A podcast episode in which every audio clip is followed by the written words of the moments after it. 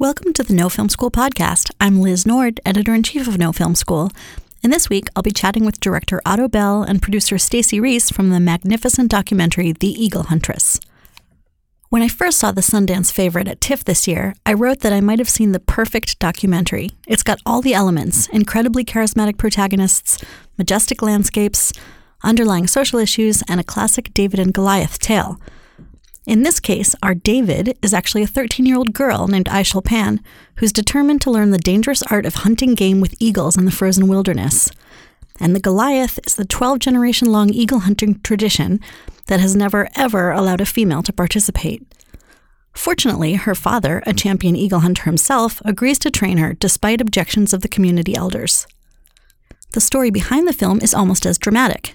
I interviewed Bell at TIFF about the Herculean production efforts that his small crew underwent to shoot the sweeping film in the mountains of Mongolia. Today's conversation picks up where we left off. Otto Bell and I are joined by producer Stacey Reiss, who came on to shepherd the project to completion when Bell already had an amazing story on his hands, but had run entirely out of resources. Reiss was handpicked by executive producer Morgan Spurlock, due in part to her impressive track record with films like Suited, The Diplomat, and Lena Dunham's It's Me, Hillary.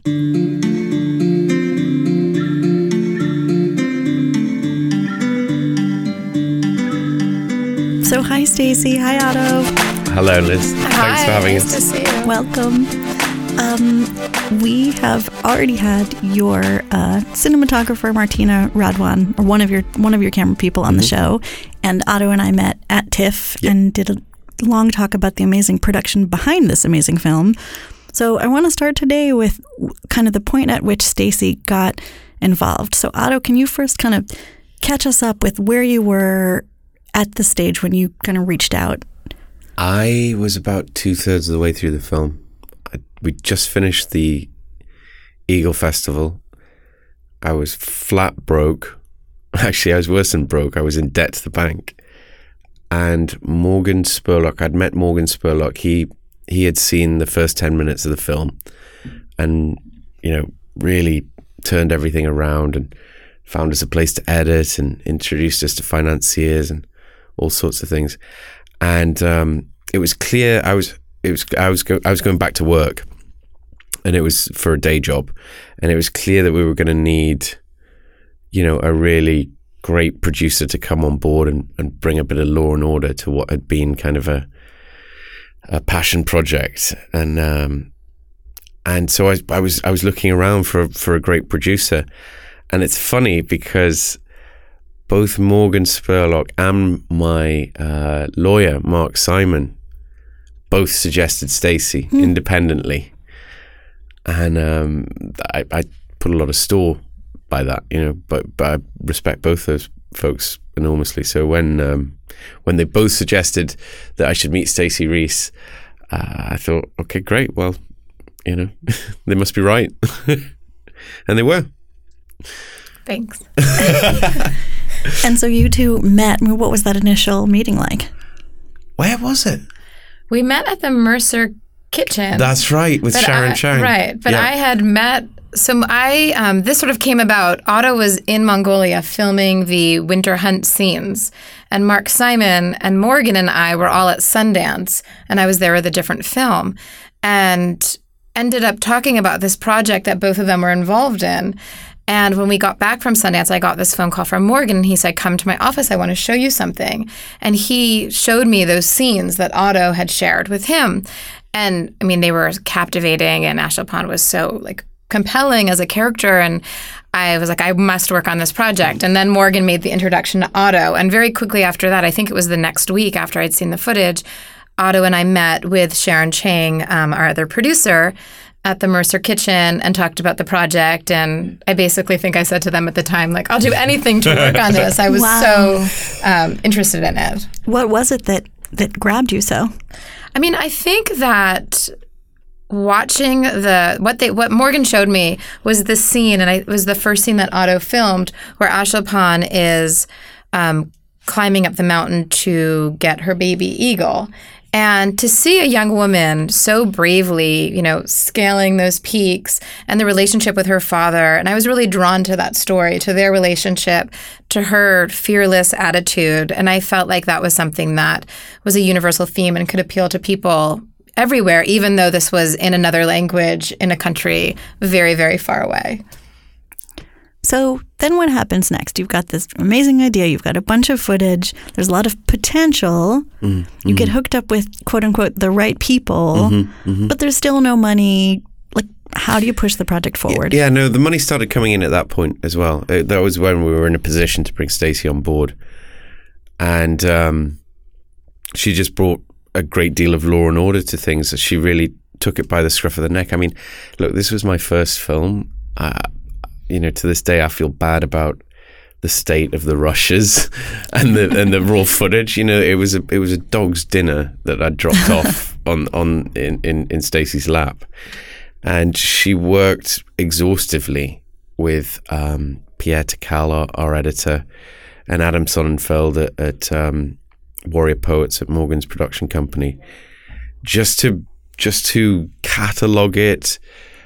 They undertook this incredible Herculean task of getting it all translated.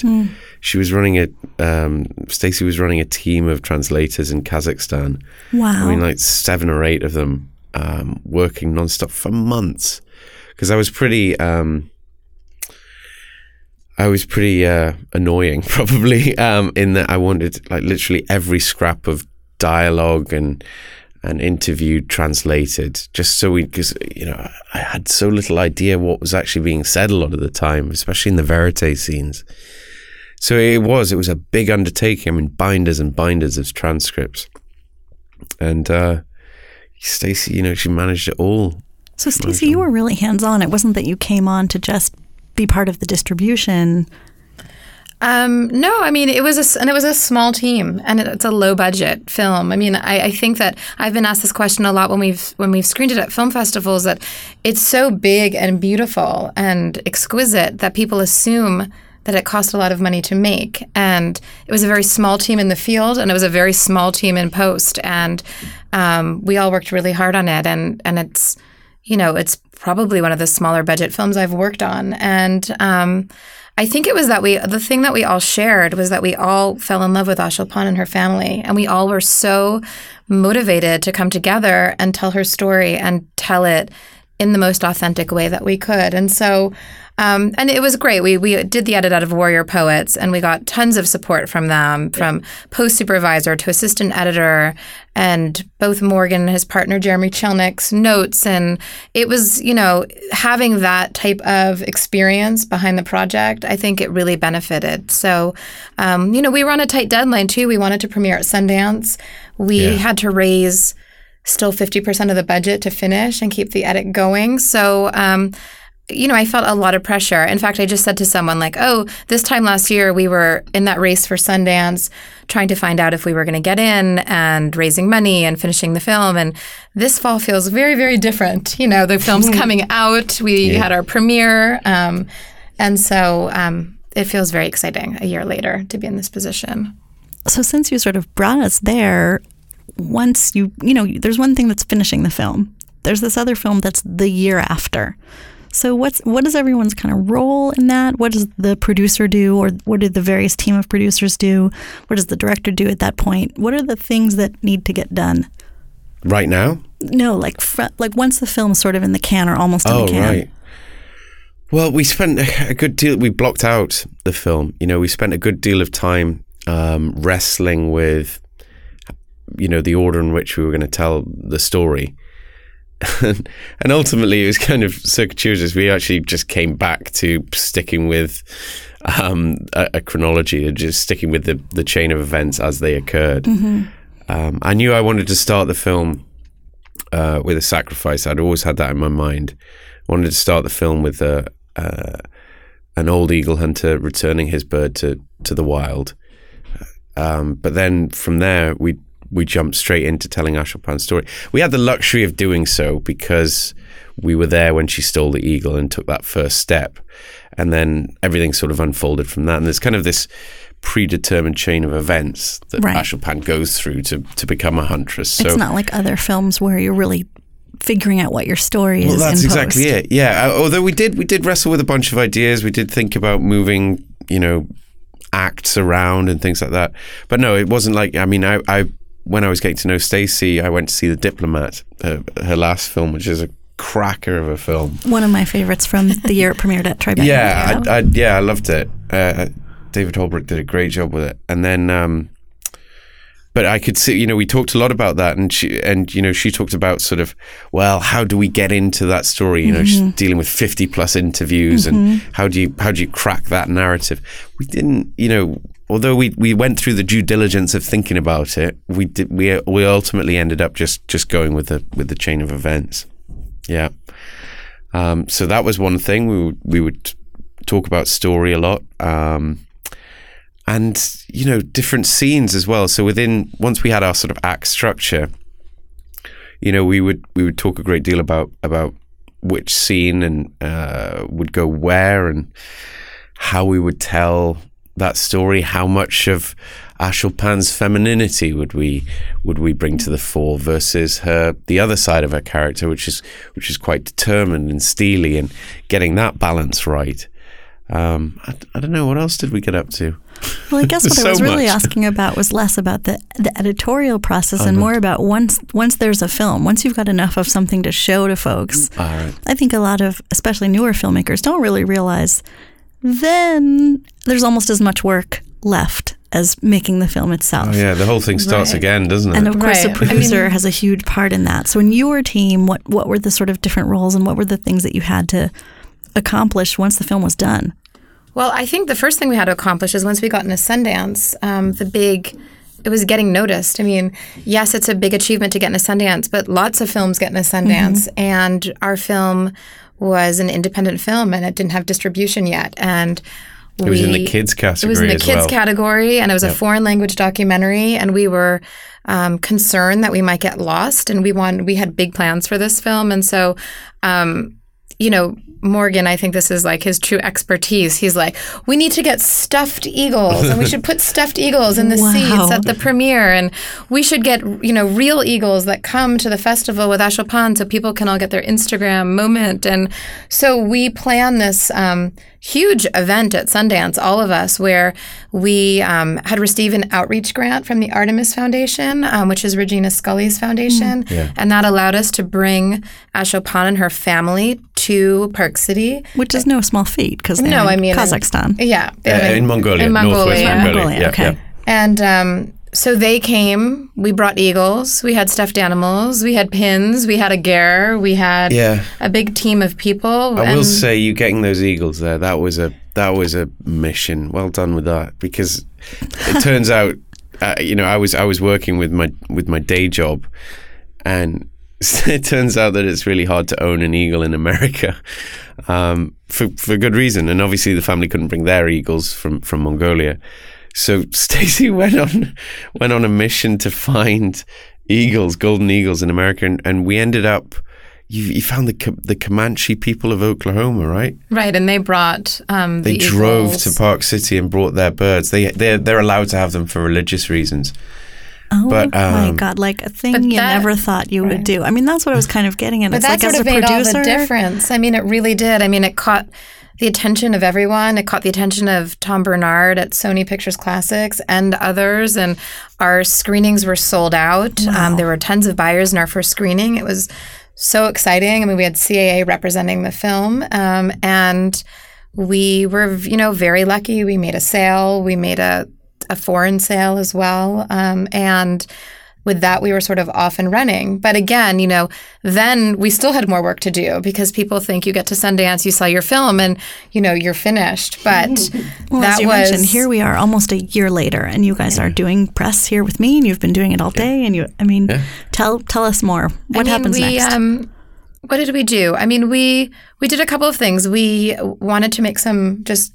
few changes to the film. Daisy Ridley had come on as executive producer just days leading into Sundance. And We added some of her narration to the film, so that will be part of the theatrical release, will be with her narration, which I think for a G-rated film that's really geared towards a family, it, you know, it's not a lot of narration, but it gives you the steps it takes to become a full-fledged eagle hunter. And I think for families with young children, it allows them to follow along in an easier way. And we received a fledgling fund grant to do outreach screenings, which we're in the process of setting up with Sony as well. We've been at festivals around the world, which is an enormous amount of work to, you know, get them all the materials and the prints. And what else have we been doing? We've been so busy. I can't. No, there's been an endless list of jobs. But I mean, I will say just more broadly than that, having Stacey was really important to me because I was conscious as well. I was throughout all of this. I'm still a man telling a young girl's story, mm-hmm. and having Stacey and Sharon Chang, our other producer, having just surrounding the project with women and listening for a woman's point of view, not only on the editorial side but throughout this process, has been really valuable for me and I think probably prevented me making a bunch of missteps or, you know, you got to know what you don't know. Did anyone give you a hard time about that over the course of this? Did anybody say, hey, weirdo, you're making a film about a young girl? No. It was just something that you felt that, personally aware of. Yeah, same reason I had Martina Radwan, who you've interviewed, because my crew was male. Mm. And I was conscious that, you know, a young girl might not open up as much to 3 sweaty English blokes in, you know, waterproofs. So that's why Martina lived with the family for a few weeks and brought back some wonderful verite. Because about halfway through, I started worrying that I don't have enough of those. We had a lot of nice intimate moments, but I was conscious that we wanted more. Mm-hmm. And yeah, Stacey, you know, that carried through editorial, that's carried through this whole rollout as well. Yeah. And I feel like I, in a way, I already know the answer to this because the film is so charming and you want to believe in the characters, like you said, from the beginning. But a lot of the work you're talking about that happens after it's out there and after the rush of Sundance feels like, it sounds like, and I know it feels like a bit of a grind. So how do you kind of keep the enthusiasm up during that whole period? I mean, for me, I feel like when I'm approached with projects, I really think about, is this a project that I want to live with for the amount of time it's going to take for it to be released? And that can vary. Like The Diplomat took 5 years to make. And never once in that process did I ever sort of lose the enthusiasm or lose sight of the believing in that film. And I feel the same way about this film. And I think it's really important, especially, I mean, I feel lucky I'm in that position because I get to develop projects that I care about, and projects get brought to me that I really care about, and I'm lucky that I get to choose. But I think it's really important that you should work on things that you can live with for that period of time, because again, so much of the work starts when the film is finished. And I think that the reason to make films is so those messages are out in the world. I mean, film is such a valuable tool for people as an educational tool, and like, it's such a shame if you make a movie and then it has all these great messages and not that many people get to see it. Mm-hmm. So I think it's so important for that reason.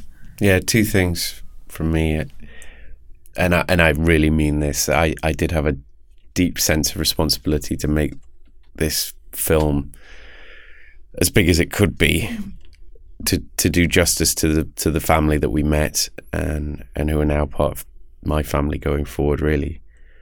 So that drives you on, definitely, and you know, shame on you if you think it's a grind. You know, you're damn lucky to make films. Just generally, not many people get to. So there's no room for whinging like that. And then also, you know, another sort of coping mechanism for me was my work, was my day job. You know. So you kept the day job throughout. Yeah, and it's nice to have something to dive into, you know, a separate sort of, call it a distraction, call it another, you know, it's nice to have a place to go to throw yourself into, because then when you come back to your film to the project, you feel fresh again. You feel excited about it again. It's not all-consuming. That I found that very helpful. That's actually a great segue, because I'm interested in both of your paths and the sort of idea of a sustainable career in this industry. Mm-hmm. I understand, Otto, come from advertising and some TV production, and yep. I know Stacey comes from the news and docs TV world. So I guess the first question is, what did you learn from your career history that you can bring into doc filmmaking?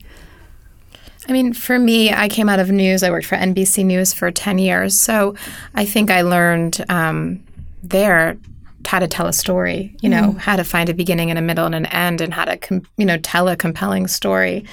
And, I also think I learned to do things, resourcefully on a budget. I think it's important with the documentary films to be accountable to your investors, or to the people that, give you money, even for foundations that give you money to make the film, that you come in on budget and that you're smart about how you're spending that money. And I definitely learned that from my work at NBC. Yeah, you are very good at that. Yeah. Thanks. You are. That's part of the law and order. Yeah. No. I find that actually one of the most challenging parts for me personally. Yeah. Because there's so much you always want to do, and then you want to be fair to everyone, and everything costs money.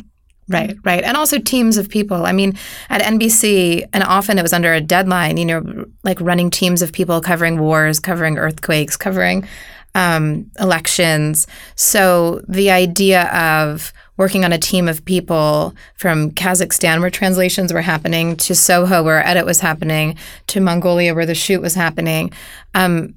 While that could be daunting, it wasn't something that I was used to doing that. That was something that felt very comfortable, even if it meant waking up early, and so I could speak to people in different time zones. Right. For me, my background is in more commercial branded content and short form documentary work, and I made more films outside of the country in foreign languages than I had here in the US, so I wasn't really, I should have probably been more daunted, more phased by the idea of going to Mongolia in retrospect. I definitely should have been, but I'm used to working through translators with real people to elicit emotive stories. I think the other thing I learned from the commercial world is high production standards. Mm-hmm. They give you, I never made the, $1 million, 30-second Super Bowl spots. It was I was often taking a corner of that budget, a little clip of it, and being allowed to go off and experiment and make documentary style work. That said, I wasn't allowed to compromise the commercial production standards. That brand, that client, they still want it to look damn good. They still want it to look polished and beautiful. So I spent 7 or 8 years directing short form stuff on smaller budgets, and figuring out ways to get that polished premium look. Mm-hmm. And that we brought a lot of that to this production. Whether it's Simon Niblett and his bag of tricks, his wonderful drone work and his cranes and all of those things that give you that big cinematic look, but with 2 or 3 people. We did talk a lot about the shooting process when we met at TIFF, but I hadn't made that particular connection. It makes a lot of sense that you have that sort of commercial standard of visuals. Yeah. And it shows in the film. You don't look like someone who just, it doesn't look like someone picked up a camera to make their first doc. It looks like someone has high quality production experience. I think, just because something's true, it doesn't mean that it can't be beautiful. Right. Right. And honestly, I think especially with somebody as compelling and beautiful and I think important as Aisholpan, you damn well better make it look good. Mm-hmm. You should do justice to that. I reject the idea that pure documentary should be grainy and rough, and it doesn't have to be that way. I understand that circumstances sometimes demand that and dictate that it is that way. Sure. But that doesn't define a documentary. career-wise, again, you mentioned, Otto, you're juggling still with your full-time job. Mm. And Stacey, I mean, every time I look up, she's working on another project. And I've got a lot more coming. I mean, it's so impressive and kind of intense. So how do you guys juggle it? How do you have one project in mind while you're working on another one, or two or three projects, or do your day job and do your night job? And how do you manage it all, and your families? I think it's about having strong teams of people. It's working with, putting together a strong team. I mean, I have two films right now in production that will come out next year. And just working with, you know, really good editors, really good directors.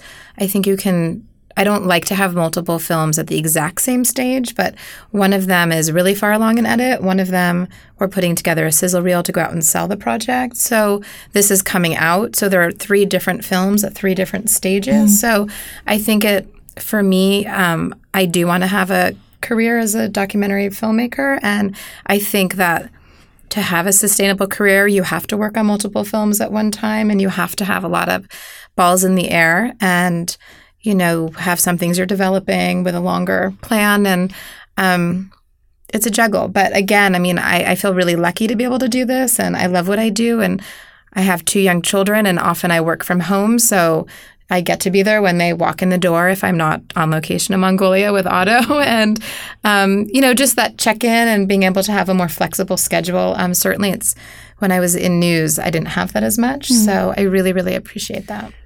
Yeah, I actually recommend juggling things mm-hmm. because honestly, I think it keeps you fresh. Mm-hmm. I think it also concentrates the mind. I often wonder what it would have been like if this had been all I was thinking about. I think I would have been unbearable. Mm-hmm. I think it would, well, even more unbearable. I didn't see anything. I think, I think it's, you know, when you switch from day job to this, you know, passion project, you're focused on, all right, what do we have to get done? You know, we have this amount of time. I can only give this amount of time to it. What's important? Let's cut to it. And I find that very helpful. And same when you go back to work as well. It's like, well, I've got to get through X, Y, and Z so I can get to Warrior Poets and see where the guys are at. Mm-hmm. And I find it, I think it keeps you fresh. I can't imagine I would, maybe you would just spiral. I fear I would spiral into almost an obsessive, you know, too close, can't see the wood for the trees sort of perspective mm-hmm. if I was solely absorbed by a single project.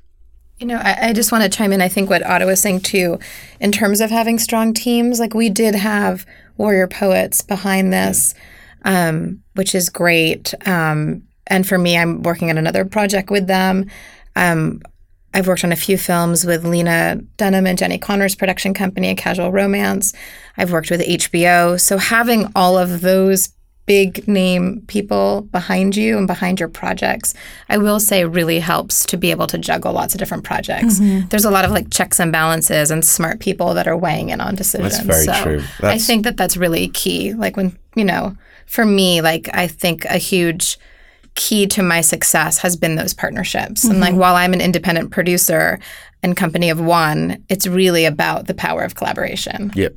I definitely learned throughout this whole thing that there is no heroism in trying to make a film alone. Mm. You the quicker you can surround yourself with a shield wall of people, of warrior poets, for example. Yeah, well, and Sharon and Stacey particularly, you know, to have people, and there's validation in it as well. You realize you're not crazy, that that you do have something, and people are every bit as willing and every bit as committed as you are, and care just as much. And once you assemble that, you know, you become unstoppable. So I'm sure a lot of our listeners who are all over the world and not necessarily in New York or connected in any way are saying, totally, that sounds great. How do I find those people? What would you say to them? I always get asked that at film festivals also. I mean, I said to this woman the other day, I spoke on this panel, and she raised her hand in the back and she said, you know, I think a great idea for a film, and I'm not a filmmaker, you know, what should I do? And I said, well, there's 4 people on this panel. You should email all of us your idea, and I'm sure we'll all look at it. And, you know, and I think that that's part of it. I think when Otto reached out to Morgan with this story, that they didn't really know each other beforehand. So I think that we're all storytellers. We're all looking for compelling stories. I think that many people are accessible in this industry. And I also think it's a fairly low barrier to entry in terms of making your own film. Everyone has an iPhone with a camera, and you can go and you can start recording a story that you want to tell. And maybe that's not going to be the footage that's going to end up in the final film. But if you have access or you have a story or talent that no one else has, any number of these people will be interested in it. Mm-hmm. So if you can just show your proof of concept, it can get you quite far. And I feel like every year there are films that come out that are from people who aren't filmmakers that just have a very powerful story to tell. Yeah. And look, it's not about getting HBOs and Morgan Spurlock and all these. You don't have to have a household name to make a film. You know, there's plenty of people who have the skills necessary to get you to where you need to go, who are just as willing and who are just as eager to club together. So you've got an idea, you'll find somebody who is at the same stage of their career, of their trajectory as you are in an edit room. Mm. You'll find the same person who all they want to do is go out and shoot with this new camera that they've saved or maybe they've bought on layaway. You know, there are for every producer, there is a cameraman, there is an editor, there are people who are just as eager to get going. So all you got to do is club together and find those people. And then, you build your village and you're unstoppable. Those are such encouraging words to wrap up on. Is there anything else that either of you would like to say about this film, The Eagle Huntress, or anything else you're working on and want folks to know about? Well, this film comes out November 2nd in Los Angeles and New York. And then it will hit 50 cities between then and Thanksgiving. And it's coming out in the UK and France around the Christmas holidays and in many other places around the world. So I hope that many of these listeners will get a chance to see it no matter where they are. Yeah, I do hope everybody gets inspired by Aisholpan's story. It's a lot of the reason why we saw through this production, actually, is because we were inspired by her determination. It rubs off on you. Absolutely. Well, congratulations and thank you both so much. Thank you. Thank you very much. Thank you, Otto and Stacey, for speaking with me, and thank you all for listening. The Eagle Huntress is opening in theaters throughout the U.S. all month. To see when it's coming to your town, go to sonyclassics.com/The Eagle Huntress. Please subscribe to the No Film School podcast, where you'll hear more great interviews like this one every other Monday, and our Indie Film Weekly news show every Thursday morning. We also invite you to visit nofilmschool.com to learn more about the craft of filmmaking.